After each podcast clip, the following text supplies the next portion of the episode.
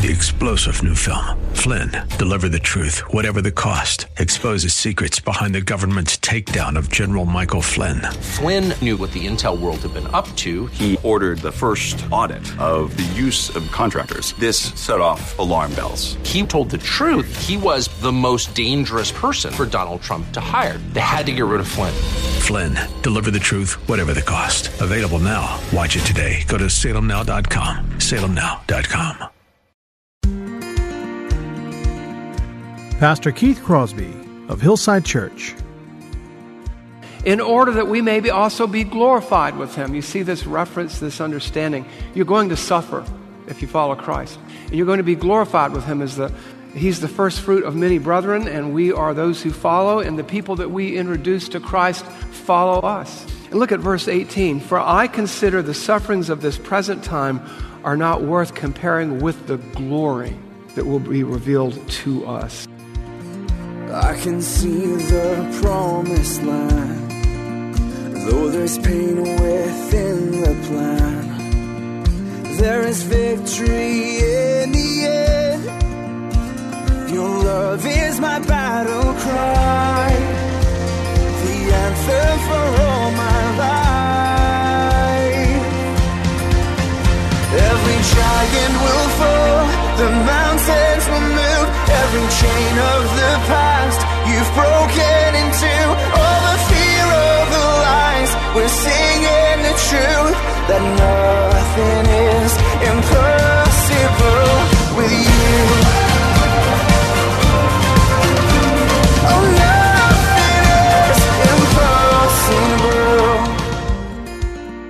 Hello and welcome to the Grace to Live radio broadcast with Keith Crosby, Senior Pastor of Hillside Church in San Jose, California. We are so grateful that you've joined us today for the broadcast, and as we always do, we would encourage you to follow along with us in your Bibles if you can.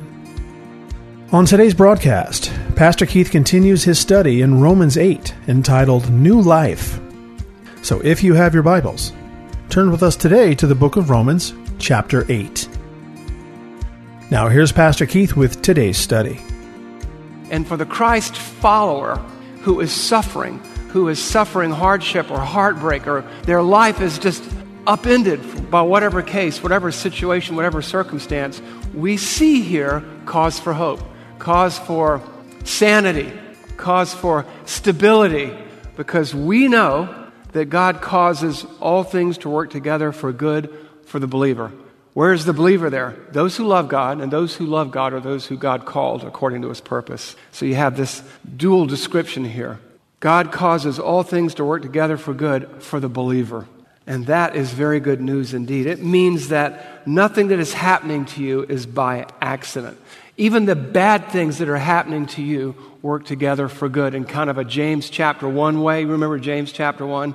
Count it all joy whenever you encounter various and sundry trials, knowing that the testing of your faith produces endurance. Let endurance have its perfecting work, its completing work, leaving you adequate and complete, equipped, lacking in nothing. That's what's going on here. That's what's going on here. Even the bad things. How do we know that? We know that also because there is a parallel passage to Romans 8 28 in the book of Genesis. Genesis 50, verse 20. Look with me at Genesis 50, verse 20. What does it say? Let me set this up for you. You know the story of Joseph, most of you do. You know, his brothers were jealous of him because his father showed him partiality, and probably Joseph, as a young man, wasn't handling it very maturely either. And so his brothers threw him into a well and then sold him into slavery. He was carried off by slave traders into Egypt. There he was sold to Potiphar, a government official serving under Pharaoh. And he worked hard for Potiphar and, and was starting to make some headway. And then Potiphar's wife tried to seduce him, and when he refused her, she accused him of trying to rape her, and they threw him into prison. But anyway, as it all works out in the end, Joseph ends up going from the prison to the palace. He becomes the prime minister of Egypt after Pharaoh, the most powerful man in all of Egypt. And this famine hits, and people are starving, and it drives his old family, who he's been cut off from for 20 something years, they come to Egypt to buy grain, and he and they are reunited. And I, I'm not going to walk you through the whole story, but the brothers who sold him into slavery were afraid he was going to kill them, seeking retribution, which brings us to Genesis 50, verse 20. But Joseph said to them, Do not fear, for am I in the place of God? Now, watch what he says here. As for you, you meant evil against me, but God meant it for good, to bring about that many people should be kept alive as they are today. Even the things, the evil things that people try to do to you, God uses for good. Persecution in the workplace, marginalization in the classroom, in the academy, wherever you are. God uses these things. To what end? How do we know there's a purpose? Look at verse 29 in Romans 8. Is there a purpose? We see the purpose for all of our suffering, for everything that happens to us in this life, good, bad, or indifferent. Verse 28, uh, 29. For those whom he foreknew, he also predestined to be conformed to the image of his Son, in order that he might be the firstborn among many brethren. What's going on here? God uses suffering and hardship to equip us, to prepare us for greater and greater works of service. We should not panic when difficulty comes our way, because there are at least two purposes for everything that happens to us. The first is to conform us to the image of Christ, to make us more like Jesus and less like ourselves. We call that spiritual growth, or we call that sanctification. And so all these things work together for good. The second purpose is to use us to bring glory to Christ, that he might be the firstborn of many brothers. What does that mean? Well, Christ died, he rose again. He was the first of the resurrection, you might say. And through him, because of him, we point people to him. And that he represents the first fruit of people being redeemed. That's what's going on there. So we do what we do and what happens to us for the glory of God, for the good of others, and uh, of course for our own spiritual growth to equip us for greater works of service. And you sort of see this if you think back and if you've been with us for the study, in the wider context of what we've been reading. You know, we started in Romans chapter 1, verse 1. Paul, a servant of Christ Jesus, called to be an apostle, set apart for the gospel of God to all who are in Rome, who are beloved by God called to be saints, those whom God loves, those whom God called according to his pur- purposes. Therefore, there is no, now no condemnation for those who are in Christ Jesus, Romans 8 1. What's happening to you isn't because you're condemned. You're, you've been placed into the family. You are in Christ. You are in the kingdom. You are in the family. You call him Abba, Father. And then in verses 16 through 18, we see this. The Spirit Himself bears witness with our spirit that we are children of God. We are in the kingdom. Children, if children, then heirs, heirs of God and fellow heirs with Christ, provided we suffer with him in order that we may be also be glorified with him. You see this reference, this understanding. You're going to suffer if you follow Christ. And you're going to be glorified with him as the He's the first fruit of many brethren, and we are those who follow, and the people that we introduce to Christ follow us. And look at verse 18. For I consider the sufferings of this present time are not worth comparing with the glory that will be revealed to us. And then you come to verse 29 For those whom he pre- foreknew, he also predestined to be conformed to the image of his Son, in order that, for the purpose of, he might be the firstborn among many brothers. And so we suffer. You know, a teacher is not above his, a student is not above his teacher, a slave his master. We serve a suffering Savior, we're going to suffer. Christian means little Christ. We deny ourselves daily, take up our cross, and follow Him, and we suffer, but not senselessly and not purposelessly because God is at work. You know, sometimes we don't even know what's happening to us because we're at the tip of the iceberg and there's this whole big 4,300 square mile something going on around us in redemptive history that we're a part of. So we're being conformed to the image of His Son. And like Joseph, maybe one day, we can look back over our shoulder at the hand of God's providence and sovereignty and make sense of it. Or maybe, like Job, we never do. But you know, Job, if you read the book of Job, you know that his suffering was for our benefit because we learned a lot about suffering and the mysteries of God in our suffering. That there are some things we'll just never understand. So understand the relationship between God's sovereignty and your suffering. He causes all things, not some things, to work together for good. There is a purpose and a reason. There is no randomness in God's economy. There is purpose there. So, so what do you do with this? We're going to do sort of a pay as you go application today. So, what do you do with that? What do you do with the realization that all things work together for good, that you're being conformed to the image of His Son, that you're bringing glory to God even in the midst of your suffering? Well, first, number one, when stuff happens, when suffering comes, no matter how crazy things seem, no matter how random this world seems to be, find comfort in the fact that God is in control, that God is always there, that all things work together for good, and that He has a purpose. First, He's conforming you to the image of His Son, and second, He's bringing glory to His Son and bringing many sons and daughters to glory. Never lose sight of that. There is more going on than meets the eye. Your suffering is the tip of the iceberg. Secondly, don't ever, don't ever, in the midst of someone else's suffering, carelessly say, well, all things work together for good. So bad things are happening to you. You know, you lost that arm, you lost that leg, you lost that job, you lost that spouse, you lost that child. Hey, don't worry about it. All things work together for good. That's kind of like Job's friends, only they got it wrong. All things really do work together for good. There's no doubt about it. But there's a time and a place for everything under heaven. And you want to honor God as you seek to minister to others. You may find peace as you're helping them, as you're stepping into their crisis and saying, well, How do I do this? Well, you know, be careful what you say. And, and, and at the right time, at the right place, by all means, remind them that God is in control, even if they can't see it, even if they can't sense it, even if they can't feel it in the moment. Third, if you're sinning, avoid falling into the trap of presuming on God. Well, yeah, you know, yeah, you know, I, uh, I stole that car, but I got saved, so all things work together for good. Yeah, but don't mistake God's grace for his approval. Don't do it. Don't presume on God. And finally, four, look for God in the midst of your suffering. Seek his face. You know, the psalmist said, When you said, Seek my face, Lord, I did, your face did I seek. Look for his working in the situation, knowing, knowing that he's always there, knowing that he always cares, knowing that you're not lost in the crowd. He didn't misplace you. Well, now where is Keith and his family right now? Cling to what is true. So, understand the connection between God's sovereignty and your suffering.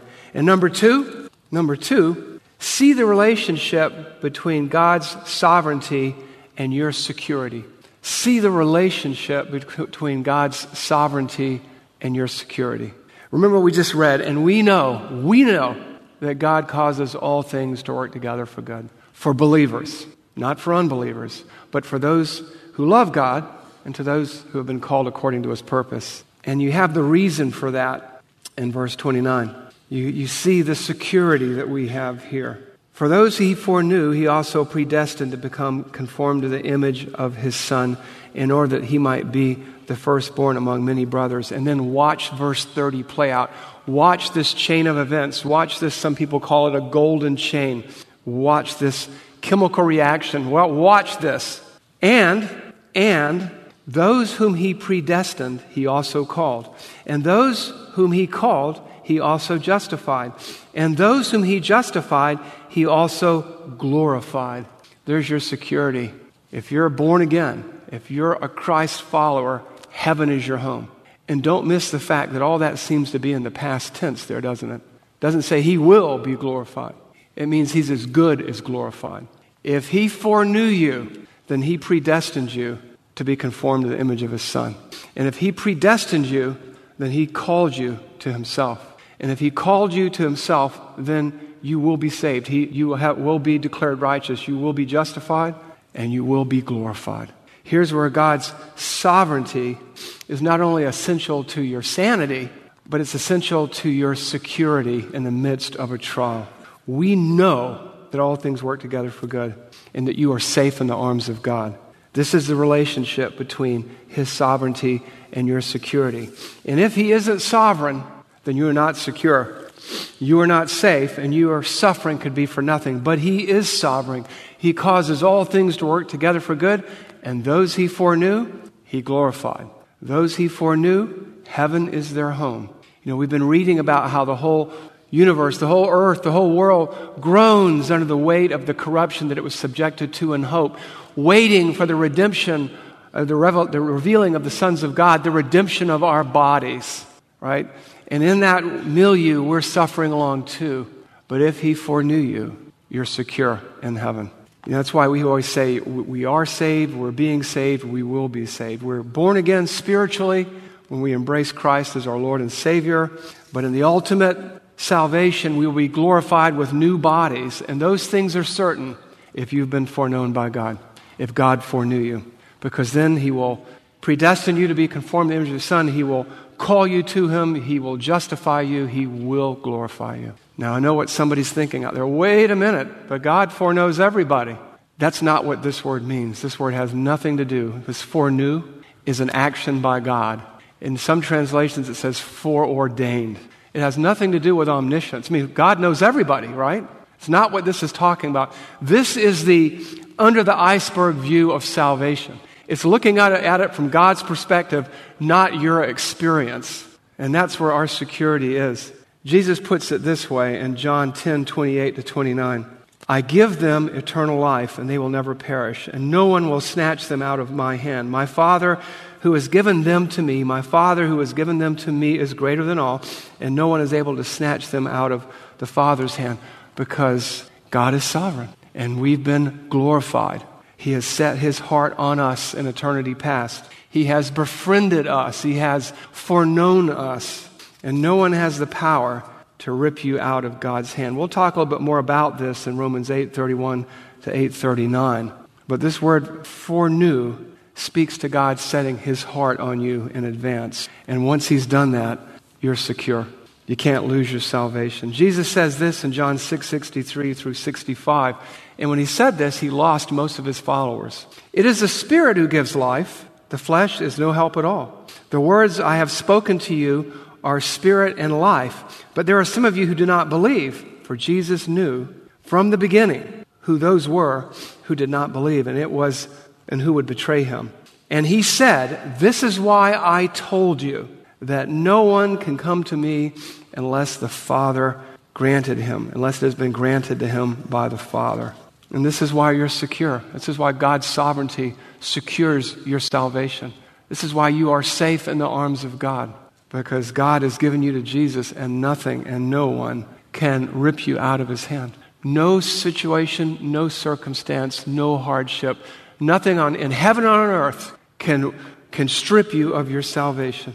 We see this in John's gospel in the words of Jesus. We see this in the words of Paul in Romans 8, 28 through 39. We'll see it in Romans chapter 9 when he says it's not man who, who runs, but God who wills. We see it in Luke's epistles. We even uh, in Luke's and Peter's epistles, and we even see it in the writings of Luke. What does Luke say in Acts 13:48, talking about Gentiles coming to Christ? What does Luke record? And when the Gentiles heard this, they began rejoicing and glorifying the word of the Lord. And as many as were appointed to eternal life believed. You're secure because God has saved you. You haven't saved yourself. You haven't merited your salvation. You haven't purchased your salvation. You haven't earned your salvation. God doesn't look down the corridors of time and choose the righteous people who will choose Him. And God has determined it before the foundation of the world, as it says in the book of Revelation. And so we are secure. Let's look at Romans 8:28 and uh, 8:38 and 39 together. And we know and we are certain and we know that God causes all things to work together for good for those who love God, to those who are called according to his purpose. For I am sure that neither death, nor life, nor angels, nor rulers, nor things present, nor things to come, nor powers, nor height, nor depth, nor anything else in all creation will be able to separate us from the love of God in Christ Jesus our Lord. His sovereignty is your security. No one can rip you out of his hand. No one can take away his love. No one can separate you from God. No matter how bad the circumstances are, no matter how bad the situation is, God is there. God is with you. God is working all things out for good in your suffering, and you are secure in his arms. So, what do you do with that? What do you do with your security? How, how does your security, how does his sovereignty and your security stabilize you in the midst of a crisis? How does it buoy you? How does it keep you upright? Well, here's a couple of things to consider. Number one, and I can't emphasize this enough, you have to cling to what is true. There are so many Christians who are emotion based, feelings based. They want this sensation, they want this special feeling. But you know what? Feelings wear out, they get worn out. People wear out. But the facts remind us of what is true, and we are secure in Him, and nothing can separate you from Him. You can't separate yourself from Him. Salvation wasn't yours to give, it's not yours to forfeit. Two, when Satan whispers in your ear, you call yourself a Christian? I don't know. I think this time you've cut yourself off from God. Remember that he was a liar and a murderer from the beginning. Cling to what is true. And we know that God causes all things, even our stupidity, even my sin, to work together for good. I don't sin more that grace will abound more, but I understand that God causes all things to work together for good. Even what people meant as evil against you, just like Joseph's brothers. But God, God uses it for good. Don't believe the lie. Don't believe that God could never love someone like you. Don't believe that you're hopeless. Don't believe that you've been abandoned. Don't believe the lies of Satan. Three, have hope when things look hopeless because you're never out of God's reach. God is at work in the affairs of men and women. He's, in, he's at work in the affairs of humanity. He's at work in the affairs of the universe. He hasn't wound things up and walked away. He hasn't lost you in the crowd like sometimes, you know, heaven forbid, you might lose your kids at the grocery store for a moment. It doesn't happen with God. He's with you wherever you go. He'll never abandon or forsake you. He never sleeps or slumbers. He never takes his eyes off of his people. And you are always in his sight, in his grip, and on his heart. So let's review. I think we're going to stop here and finish it out in two weeks' time. Concept number one, when we're thinking of the sovereignty of God and your suffering and your life and everything, understand the relationship between God's sovereignty and your suffering. Concept number two, understand the relationship between God's sovereignty and your security. Keep these things in the forefront of your minds because whatever is happening to you, God will use for good.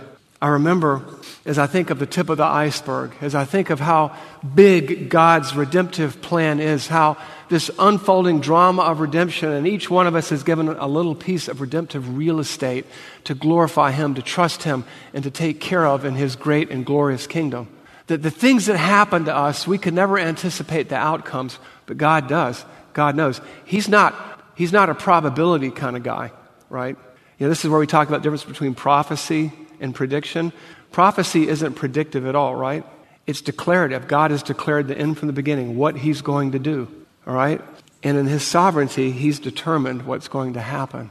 And I remember as I listened to that, the questions that followed with that lady that day from the church you know, outside who came to talk to me about how we deal with suffering because she had problems that she was facing. I remembered something that my daughter said after the accident. And she came out of the coma and she had some time to think and she got her, most of her cognitive abilities back. And maybe some of you read it on her blog post. She said, I wouldn't change a thing. I don't want my old life back because I'm closer to God, closer to my family, and I wouldn't change a thing because all things work together for good, even when you don't feel like it.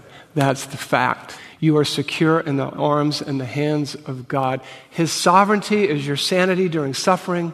His sovereignty is your, is your security, and all things really do work together for good to conform you and me, us, to the image of His Son, that He might be the firstborn of many brothers. Let's pray.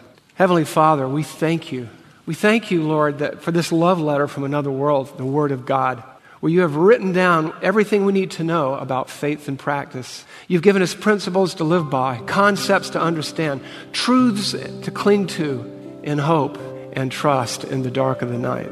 When we cry out to you, Abba, Father, when your Spirit confirms with our spirit that we are children, and if children, heirs, heirs with Christ, children of God. Father, we, we do thank you that you're in charge and involved and in control of every aspect of our lives, from our salvation to the day when we go home and enter the kingdom in our glorified bodies. We thank you and we praise you. In Jesus' name, amen.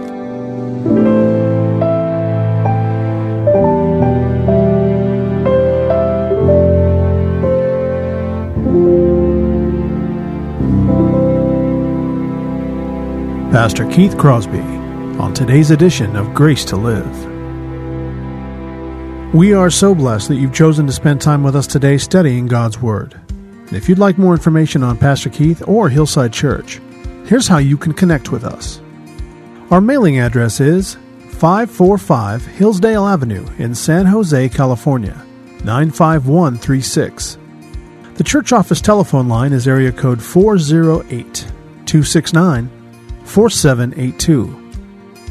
And you can connect with us on our website, which is gracetoliveradio.org. There you can check out archived messages of past sermons and also listen to Pastor Keith's weekly blog. And please remember that the Grace to Live radio program is a listener supported ministry outreach of Hillside Church if you'd like to partner with us financially. Again, all of these things are available to you on our website, gracetoliveradio.org. Also, I'd like to remind you that Pastor Keith and the staff here at Hillside always look forward to hearing from you. So if you'd like to drop us a note, you can email us here at keith at hillside.org. Well, we hope that you'll join us again next time for Grace to Live. But until then, I'm your host, Kevin Reeves, and on behalf of Pastor Keith and everyone here at Hillside Church, it is our prayer that the Lord will richly bless you. And thanks for listening.